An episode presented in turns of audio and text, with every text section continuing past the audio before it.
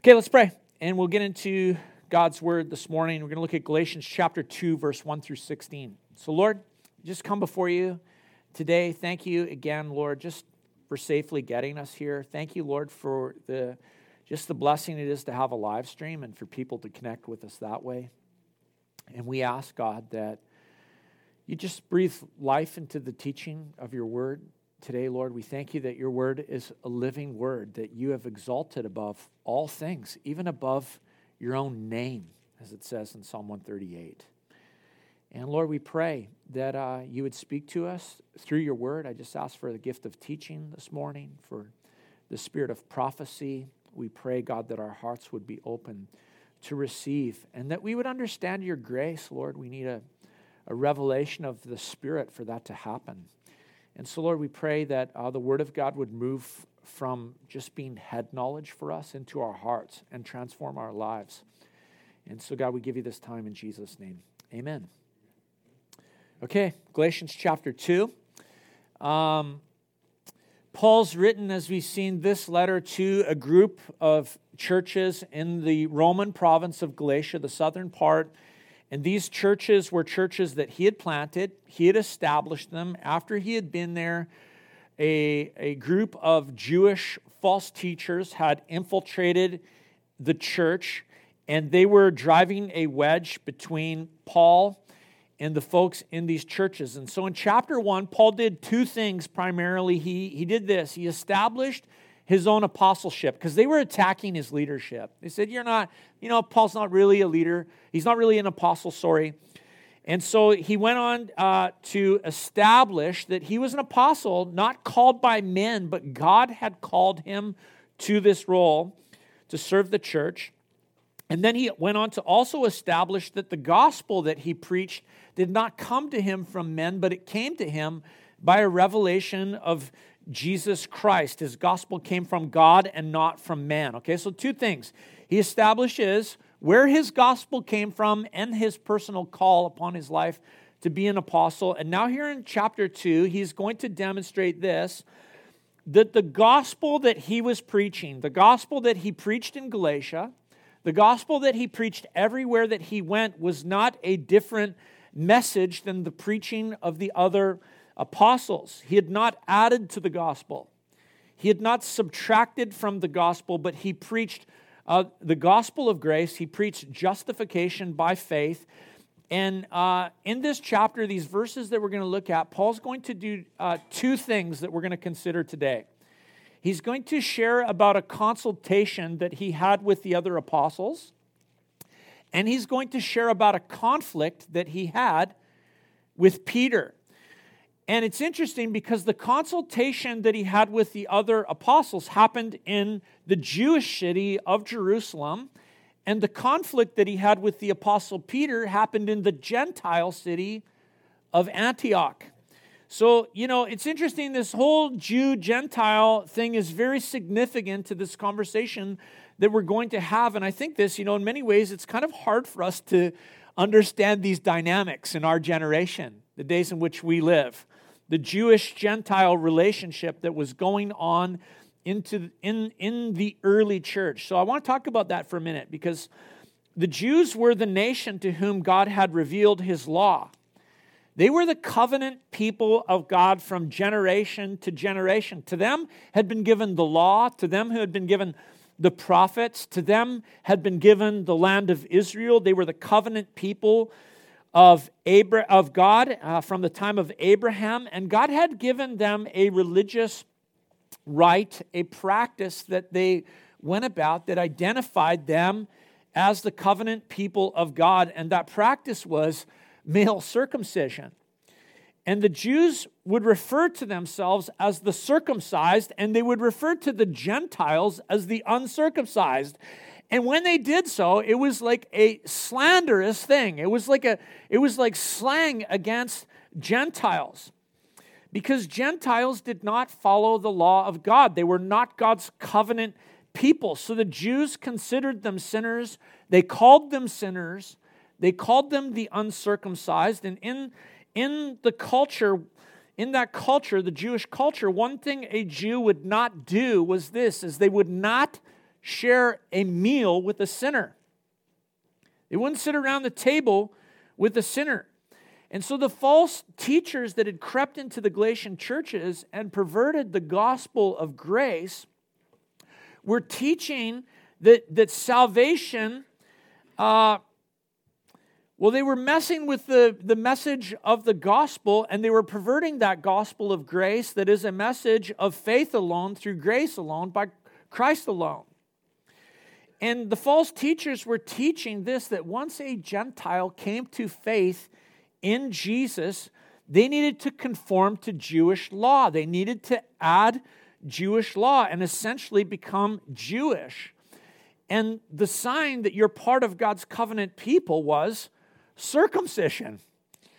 Now, you might squirm when you hear that. You know, I think the men are squirming when you hear that and I would tell you that is exactly the spiritual response that should happen inside of you. You squirm in the physical, but you should squirm in the spiritual at any suggestion that there is an addition to the grace of the Lord Jesus Christ. So, the gospel of grace uh, was the message that Paul had preached. It was a, a gospel message that broke down dividing walls, not only between God and his creation, but it broke down dividing walls between Jew and Gentile, because the reality is, is that no one can be justified before God by the law. No one can be justified by their good works. In fact, we know this as followers of Jesus, the law was never given to the Jewish people to be a means by which they were to justify themselves. The law was given and is given to reveal our sin, to reveal our desperate need for, for grace that is found in Jesus Christ alone. So, in this Jewish Gentile struggle, it might be hard for us to grasp, but what we need to know is this as we come to this text this morning. This was the foremost struggle in the early church.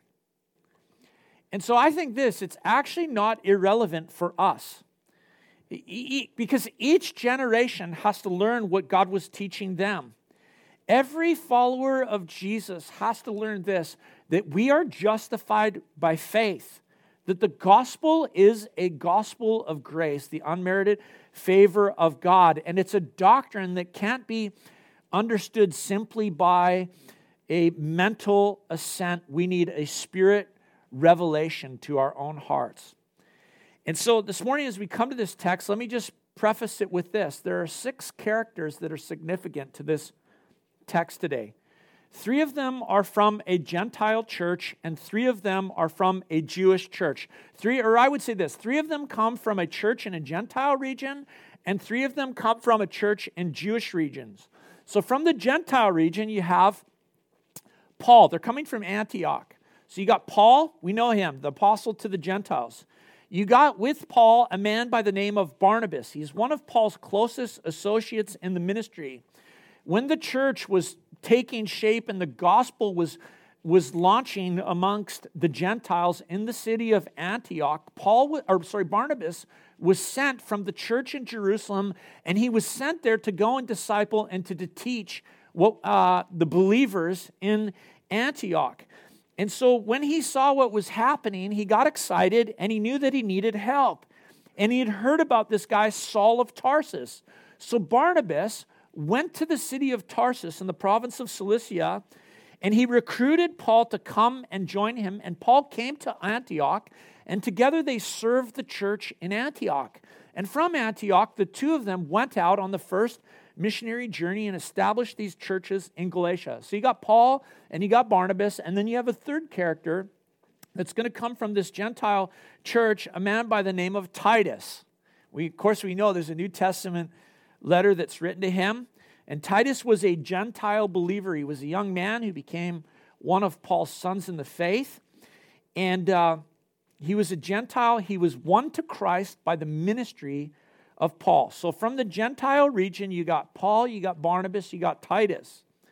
Then there are three characters from the church in Jerusalem. You got Peter, you got John, and you got James. Now, this isn't James, John's brother. Then you remember the two sons of thunder, John and James? This isn't James, John's brother, because John's brother James was martyred by Herod right early on in the book of Acts. So this is not the same James. This James is James, the brother of Jesus. So you get Peter. We, we, know, we know Peter. is one of the most prominent uh, apostles in the early church. He was the first to preach Christ in Jerusalem the day the church was born at Pentecost. Uh, when the Spirit was outpoured, Peter was the first person to preach the gospel in Samaria. Peter was the first person to preach the gospel to, to Gentiles. Acts chapter 10 tells us that story. He was the Lord spoke to him in a vision and he went to the house of Cornelius proclaimed the gospel to Cornelius, and Cornelius and his household was saved. So Peter's very significant. He, he, he's the one God uses to take the gospel from Jerusalem to Judea, to Judea to Samaria and to the ends of the earth. He initiates each one of those gospel infiltrations. Then you got John that's with him. John authored the Gospel of John. Uh, he authored the three smaller letters that bear his name. He authored the book of Revelation. He's John of the inner core of the disciples, one of the inner three with Jesus. And then you have James, the Lord's brother, his half brother. Remember this? Jesus, of course, conceived of the Holy Spirit, born of a virgin. James was his half brother, conceived of Joseph and Mary. He was the younger brother of Jesus. And what's interesting about James is this is that the gospels document that James did not believe in Jesus. During the life of Jesus, James did not follow his ministry. He thought his brother was crazy. He thought he was out of his mind. At one point in time, he went with his brothers to seize Jesus because he thought he was nuts. So James didn't believe in Jesus. He believed that he was out of his mind. He did not confess that his brother was Lord. That is until the death and resurrection of Jesus, which is amazing. I mean, this is just amazing evidence to the reality of the work of Christ. Because James' life was transformed when he met Jesus raised from the dead. The resurrection of Jesus convinced James that his brother was more than what he had previously understood. In fact, 1 Corinthians 15 tells us that Jesus personally met with James after the resurrection, and James confessed his brother as Lord, confessed that Jesus is the Christ, and he became probably the most prominent leader in the early church in Jerusalem. So you got these three guys from the Gentile church. You got uh, Paul, Barnabas, and Titus. And you got from the Jerusalem church Peter, James, and John. They're going to come together and they're going to meet in Jerusalem and have this consultation. So check it out, verse 1. It says this chapter 2. Then after 14 years, I went up again to Jerusalem with Barnabas, taking Titus along with me. I went up because of a revelation, and I set before them, though privately, before those who seemed influential, the gospel that I proclaim among the Gentiles in order to make sure I was not running or had not run in vain. So, okay, here's Paul. It's 14 years after he's met Jesus. So he's been walking with Jesus for a while. He's been doing the ministry thing for a while. We, we saw this that he had spent three years in Arabia at one point in time. He had come out of the wilderness. He had gone to Jerusalem and spent 15 days with Peter. And then he left Jerusalem, and for 11 years, he had never returned to Jerusalem. He'd gone to Tarsus. He had been recruited by Barnabas, come to Antioch. He had participated in the first missionary journey. And over those years, Paul had primarily been based in, in Antioch, and he'd been hanging out with Barnabas. And they had gone and they had ministered the gospel among the Gentiles. And what was happening was this is that everywhere Paul and Barnabas went, they were, they were dogged by these false teachers. They were dogged by these men constantly coming in and preaching the law, constantly coming in and preaching circumcision, constantly coming in and preaching the, mes- the message of Jesus plus. You have to add to the grace of God by your own works. You've got to add to the cross. So, by a revelation from God, Paul felt compelled. The Spirit spoke to him. He felt compelled finally to go back to Jerusalem and lay before the apostles there, before Peter, James, and John, the pillars of the church, to lay before them the gospel that he preached. God told him to go. So he goes with Barnabas, he goes with Titus. They gather for this private meeting, and Paul lays out to Peter, John, and James the gospel that he's been preaching to the Gentiles all these years. And he did it, he says, to establish that he had not been preaching in vain. Now, this is an interesting statement. I want to tell you this Paul was not concerned about the content of his gospel. And when he says, I wanted to establish that I was not preaching in vain, it's not that he was concerned about the content of the gospel. Paul was convinced of the gospel. Paul was convinced that the gospel is the power of God for the salvation of all who believe, first to the Jew, then to the Gentile.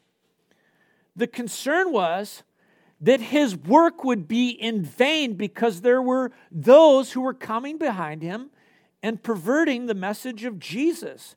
His concern was that there would be unity between himself and Peter and the boys in Jerusalem. Having unity on the gospel with those in Jerusalem would cut off the knees of those who were being legalists, being religionists. It would pull the rug out from under their feet. It would ensure that Paul's ministry was not in vain. So, to test the reaction of the apostles, Paul brought with him a Gentile. He brought with him Titus. And the question he was wondering was this Would the gospel of grace stand the test?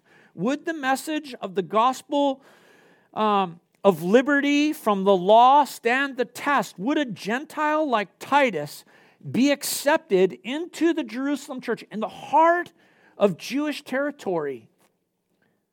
In the heart of the church there, would Titus be accepted? Would Paul's gospel be condemned or would it receive the stamp of, a, of the apostles' approval? So that the next number of verses tell us the answer, and we're going to see this.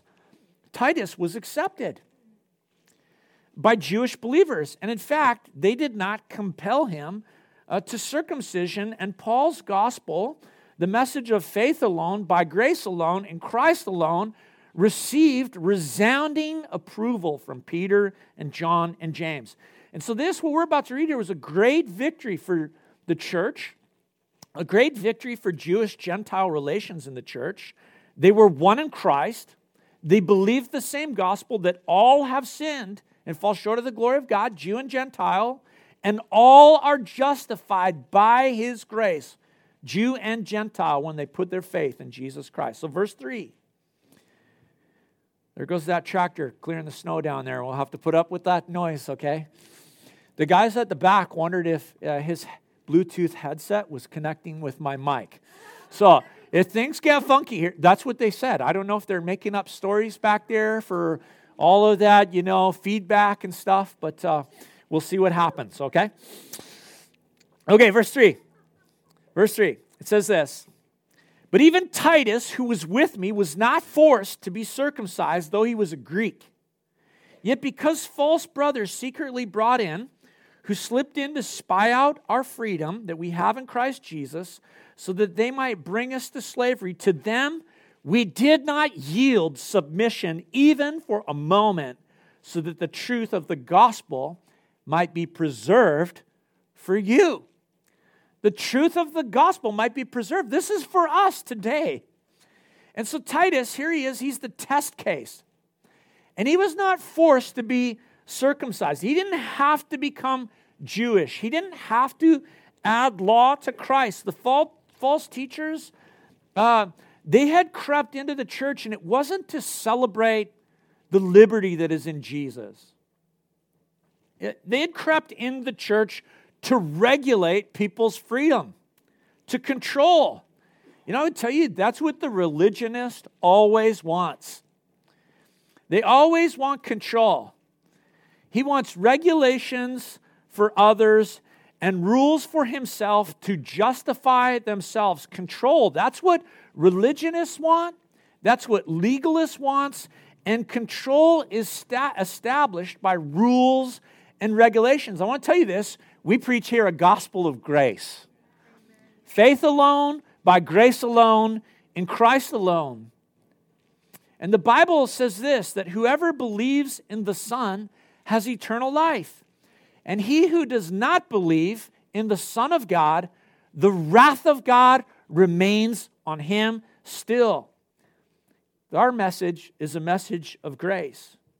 And serving Christ, I want to tell you this serving the Lord Jesus Christ is a life of true liberty and freedom, church. The world doesn't understand Christian freedom and liberty. The world views freedom, freedom, they would say, freedom is the right to do whatever you want. Christian freedom, Christian liberty is far deeper than that. Because Christian freedom and liberty has to do with being free from slavery. The world preaches a message of freedom that isn't actually a message of freedom because the world is slaves to sin. When they say freedom, they want freedom to sin. They want freedom to pursue sin. They want freedom to do whatever they want. And that is not freedom, that is to be enslaved. Because the Bible says that whatever you serve is your master. If you serve sin, then you are a slave to sin, and sin will lead to your death.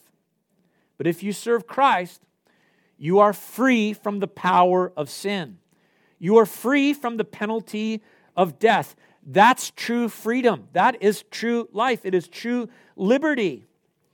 And Paul had no time, and I have to tell you this I have no time myself. I agree with Paul on this.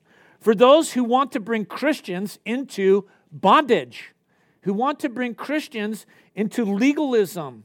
The Bible says that he whom the Son sets free is free indeed. Imagine, imagine for a moment if Paul had caved to those Judaizers, where our confidence as Christians had to be, or our assurance was based on our efforts, our doing this, our following that law, our observing this day, our keeping this law, our circumcision, that's not freedom. Those things are bondage. Paul did not submit. He did not yield in submission so that the gospel, he says, might be preserved for you. So let's read on here. Verse 6. And from those who seemed to be influential, what they were makes no difference to me. God shows no partiality. Those, I say, who seemed influential added nothing to me. On the contrary, when they saw that I had been entrusted with the gospel to the uncircumcised, just as Peter had been entrusted with the gospel to the circumcised, for he who worked through Peter for his apostolic ministry to the circumcised also worked through me for mine to the Gentiles. And, and when James and Cephas and John, who seemed to be uh, pillars perceived the grace that was given to me. I'm going to just pause right there. We'll pick up verse 9 in a moment. So, the leaders of the Jerusalem church, Peter, Cephas, John, and James, are referred to, Paul calls them as those who seemed to be influential. He calls them as those who seemed to be pillars of the church. And I love this. It's like Paul is not going to be overcome with too much awe of men. This is important for us. You know, the Bible tells us that God is not a respecter of persons. The Lord loves people. God loves people. But I'll tell you what, the Lord is not overawed with people because he knows what's in the heart of men. He knows what's in their heart. And the false teachers were probably the type of people that loved men. They loved the praises of men. They loved to name drop. They loved to be associated with the big names, the big dogs. They loved to act as though their ministry had the approval of Peter and James and John. And Paul's not being disrespectful here. He gives, he gives due respect to the office of apostle But he does not confuse the office with the man. Every office of influence is, is held by someone who is a human being. And they, in and of themselves, are inherently sinful. Only by grace are we saved. I'll tell you this don't, and I don't think you are, don't be in awe of a man. Me, I, I may have an office of a pastor, but I'll tell you what, apart from the Lord Jesus Christ, I am condemned to sin and its consequence. Paul had a proper view of leaders in the church. He had a proper view of leaders in the Jerusalem church. They were recipients of grace just as he was. He gave respect because of their office, but he wouldn't be so foolish to be overawed by the man because Peter was a man. John was a man. James was a man. And Paul knew what was in the heart of men because he knew his own heart. And Paul says of them, they actually added nothing to my message, which is not an accusation. It's not a derogatory statement. It means they preached the same gospel I did. We were preaching the same thing. He knew that a person is not justified by works of law, but by faith in the Lord Jesus Christ. And likewise, Peter, James, and John knew that, and they perceived that Paul had been given grace to preach this message. They, all acknowledged that the ground is level at the foot of the cross. Aren't you glad for that? that the ground is level at the foot of the cross. All are sinners and all are freely justified by grace in the Lord Jesus Christ. The gospel of grace is an equal opportunity message. The church, I would say, is a group of equals. You know, here, there's no caste system, you know, there's no racial system, there's no division of Jew and Gentile. It doesn't exist that we separate each others. All there is here is this there are sinners and there are those who have been justified by faith in the Lord Jesus Christ, saved. And yes, there's structure. And yes, there's leadership, but the ground is level. And so the result of this meeting in Jerusalem was no change to Paul's gospel. Nothing was subtracted, Nothing was added. Verse 9 goes on, it says this. In fact, they gave the right hand of fellowship to Barnabas and me. I like that statement. They gave the right hand of fellowship. They shook hands on it uh, that we should go to the Gentiles and they to the circumcised. Verse 10 only they asked us to remember the poor, the very thing, Paul says, I was eager to do. So the right hand of fellowship was extended between the Gentile church in Antioch, the, the Jewish church in Jerusalem. The apostles accepted the ministry of Paul, they shook hands on it. The only difference that was recognized was the location and the geography. They said this, Paul, we recognize you're primarily going to do ministry in regions that are Gentile. And we're primarily going to do ministry in geographic regions that will be amongst the Jews. Culture is going to come into play here. It's going to come into play. It always does. But the gospel message that we both will preach, both to Jew and Gentile, will be the same message a message of faith alone, by grace alone, in Christ alone. And so I think, you know, here they are the handshake, the apostles, three men from Antioch, three men from Jerusalem, and I think to the false teachers that were dogging Paul, this must have really ticked them off. You know, this was, this was actually like the dagger in the heart of their argument to say, you know, Paul's not really an apostle. Paul doesn't really preach the gospel, a true gospel. You know, to, pre- to preach that a, a Gentile has to become a, a Jew. All those accusations and arguments crumbled with this meeting between these groups of men. And Peter gave one request. He said this We just have one request as you go back. Would you remember the poor? And Paul says, Love that request. I'm eager to do that. I want to remember the poor. And this is actually a funny request in one sense because what's going on here is this. You need to know this Jewish churches, Judean churches, the church of Jerusalem was an impoverished church. They were very financially poor. The first century Judean churches, listen to this, they knew nothing of prosperity gospel, okay? Nabon and Clement did not, they could not comprehend any such thing. Because to choose Christ in a Jewish culture, in the eyes of those who didn't know Jesus, that was to reject your culture. It was to reject your Jewishness. It was to reject your heritage. It was to reject Abraham. You, you weren't seen as a fulfilled Jew. When you accepted Jesus as a Jewish person, and the same is true today, you are deemed as a traitor to your culture and to your people, and there are ramifications. Like your business could be boycotted. Your livelihood is probably going to be compromised on some level. You're going to have family members that are going to reject you. It's not in question, it's going to happen. Your landlord may pull the rug out from underneath your feet. Serving Christ came at a great cost for uh, the Judean churches, and they were impoverished because of it. So Peter says to Paul, Don't forget about us. And Paul says, I won't. I will not forget. And what's amazing is this is the New Testament documents when Paul is eventually arrested that leads to the arrest that leads to his years long imprisonment and eventual death, it happened because he had returned to Jerusalem to bring an offering to help the impoverished church of Jerusalem. So, this is the consultation in Jerusalem. I want to draw three conclusions, okay? And then we'll look at the account of the conflict with Peter. First one is this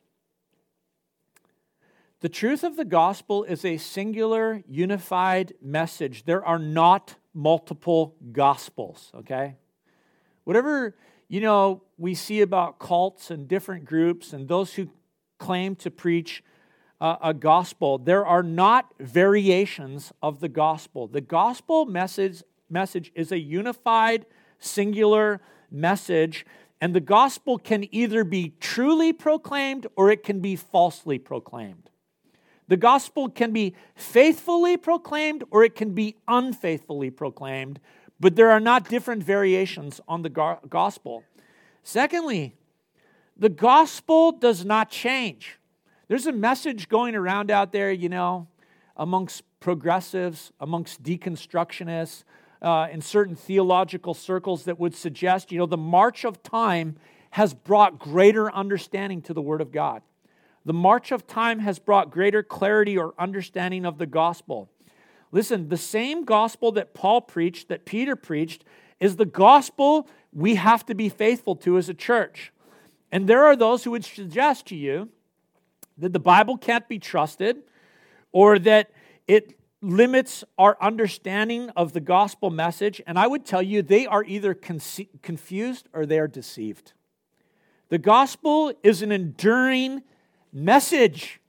It will never pass away. It is a message that makes known to mankind the reality of God's grace and his power to save a person through Jesus Christ, his Son. And nothing can be added and nothing can be taken away from that. It is faith alone, by grace alone, in Christ alone. And so, the third thing I would say about this uh, is that the gospel has to be maintained, you guys. So, like, I changed the oil on my truck, it's part of the maintenance. You know, it's like I changed the oil, and the oil ensures that my truck is going to, and I had fun in my truck this morning in the snow. It ensures that my truck will hopefully have a long life. But here's the thing it's a truck. One day the truck's going to wear out. The truck is going to wear out. But I will say this when I change the oil, I'm not changing major components. Okay? I'm not swapping out major things. What I am doing is I'm seeking to ensure the health of that which is already working. My truck works. I change the oil to ensure that it continues to work. And the gospel will not wear out like a truck, but the gospel has to be protected. The gospel has to be maintained. The purity of the gospel has to be ensured. The church has that role. We defend and we proclaim the Lord Jesus Christ. And on the grounds of faith alone, by grace alone, in Christ alone, that is a hill on which we will die. If it costs us our lives, we die on that hill. We do not surrender that hill. Martin Luther said this. He came to understand this. He said, You can take away our goods, you can take away our good name, you can take away our lives, but the gospel, our faith in Jesus will suffer all things, and you will never wrestle it from our hands. When I think about this, I think this, you know, this is why the church, the, the, the church, our heart towards people should always be soft and flexible. But when it comes to the truth of the gospel, our foreheads are like steel. Our foreheads are like steel. We don't move. And so Paul tells us about this consultation in Jerusalem, and then he tells another story of something else that happened at a later date between him and Peter. And Peter said, you, you came and you visited us in Jerusalem. I want to return the favor. So Peter made the decision to go from Jerusalem and to visit the church in the Gentile city of Antioch, where Paul and Barnabas and Titus were ministering. And there ended up being a conflict between Peter and Paul when this happened. And so, you know, imagine those false teachers hearing that Paul and Peter had a conflict. They say, I love this. I know it. I knew that Paul was never, he didn't measure up to Peter. But what we actually find out is this is that in the conflict, Peter was the one that was in the wrong. It wasn't Paul. Paul was in the right, and the great apostle Peter was actually in the wrong. And it was Peter who denied the gospel by what he did. So let's read about this. Verse 11. When Cephas, Peter, came to Antioch, I opposed him to his face because he stood condemned. For before certain men came from James, he was eating with the Gentiles. But when they came, he drew back and separated himself, fearing the circumcision party. And the rest of the Jews acted hypocritically along with him, so that even Barnabas was led astray by their hypocrisy. So I mentioned this earlier, but like in Jewish culture, eating together is very considered a very intimate thing.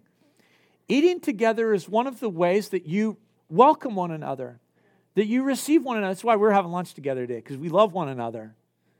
Want to eat together. And, and, it's, and it's an important act of acceptance where you communicate.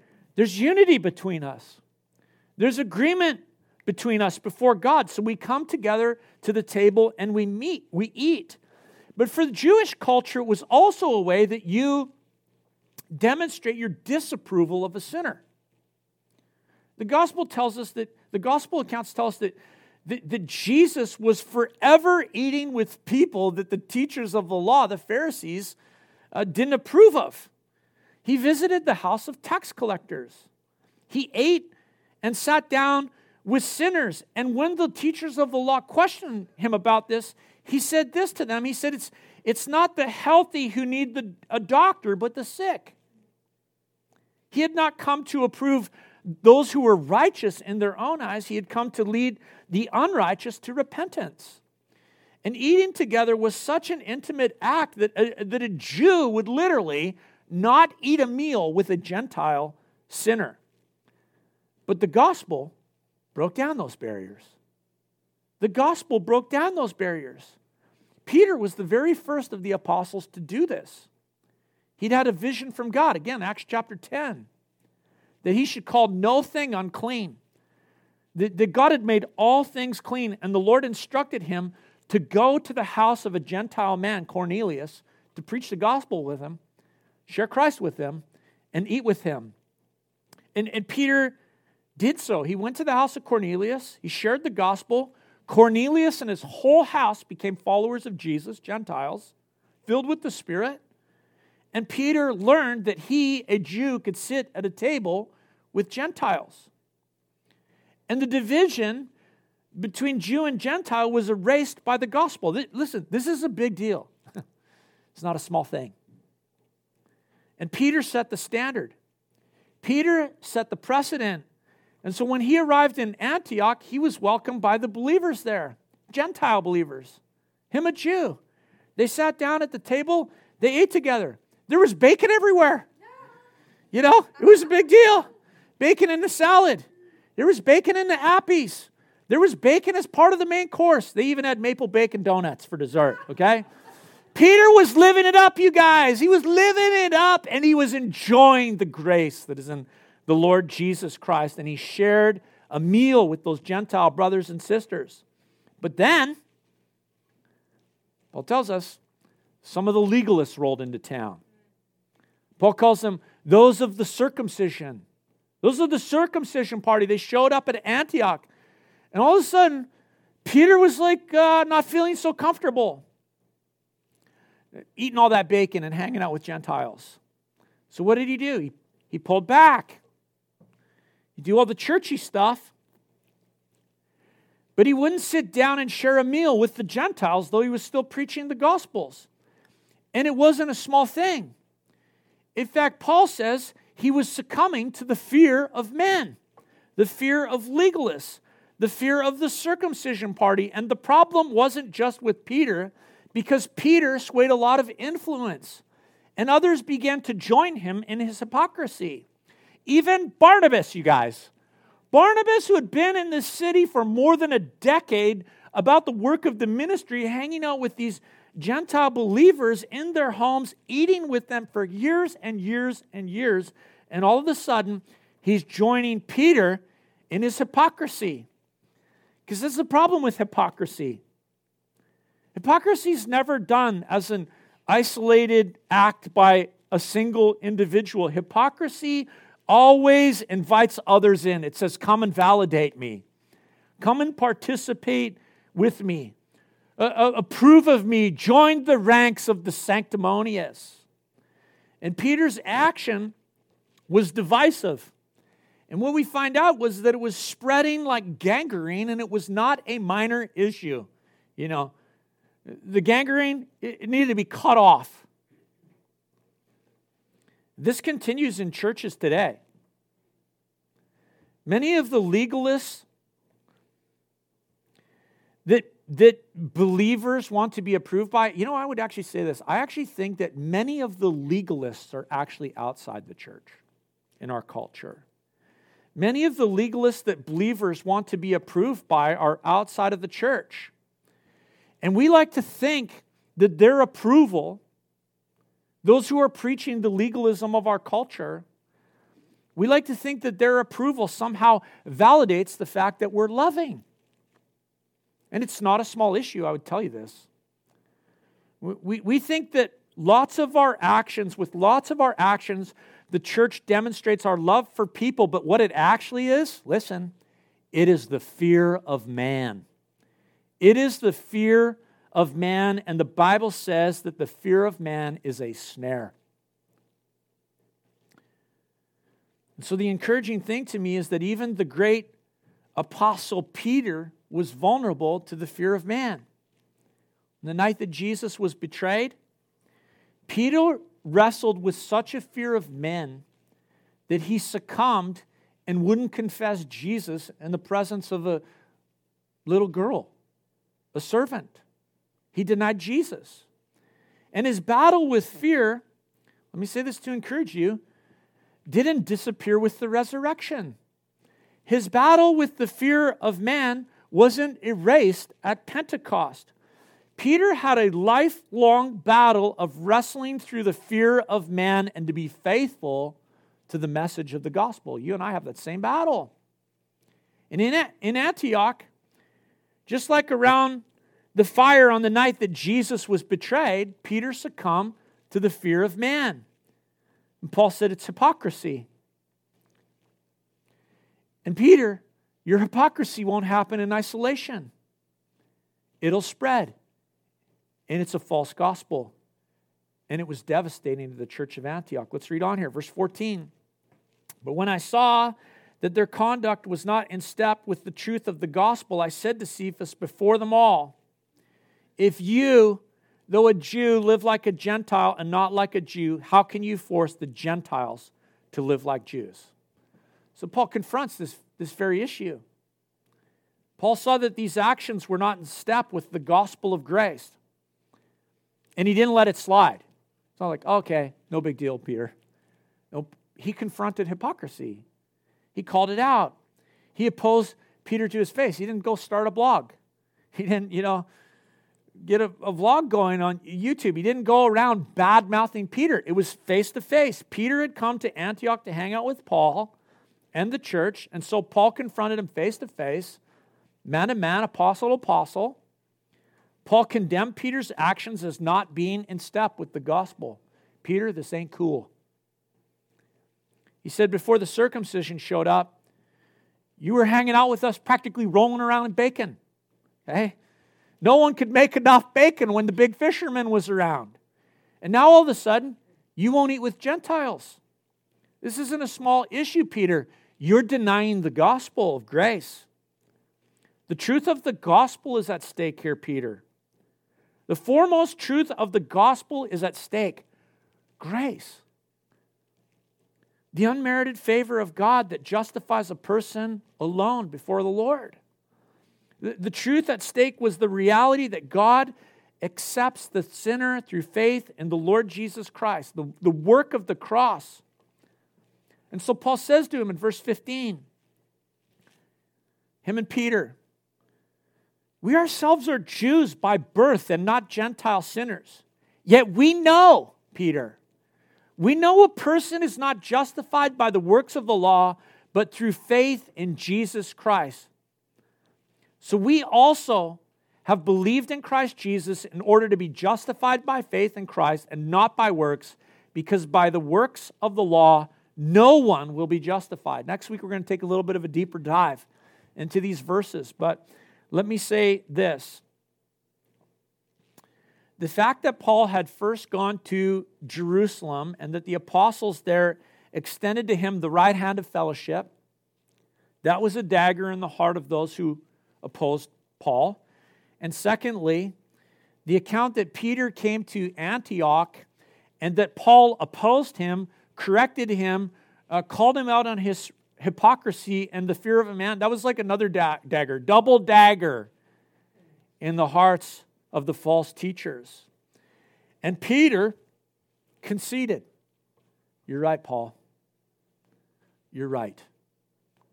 The message we preach is faith alone, by grace alone, in Christ alone. So I want to draw for us just two conclusions this morning and we'll wrap. First one is this the gospel needs to be faithfully applied in all areas of our life. Peter failed to do this. And we have to be aware of our own gospel application. Do our lives preach legalism? Do our lives declare rules and regulations and works and self righteousness? Or do our lives proclaim Christ and Christ alone, that justification before God is by faith alone? John Stott said something about this that I, that I liked in my reading. He said this, of course, we're not anarchists, he said. There's a place for church discipline. There is a biblical Christian ethic by which we're called to live, a life of holiness, but justification is by faith alone in Christ alone. And so we have to faithfully apply the gospel to our own lives. The second thing is this we also have to oppose those who deny the gospel. We have to. There are secondary issues of doctrine, 100%. But the gospel of grace is not one of them. The gospel of grace is not one of them. Like Martin Luther, we have to say, this is a hill we will die on. We'll die on it. It's a close handed issue. It's a hill upon which the church must be willing to surrender life and limb. It's a close handed issue. And so this morning, as we, we, we look at this, this text, the consultation in Jerusalem, the conflict in Antioch, it's all in defense of a gospel of grace. And I'm left to ask myself do I deny the gospel of grace by the actions of my life, or does my life proclaim the gospel of grace with others. The Lord wants to deal with our hypocrisy. He wants to help us. He wants our lives to be in line with the message of the gospel faith alone, by grace alone, Christ alone.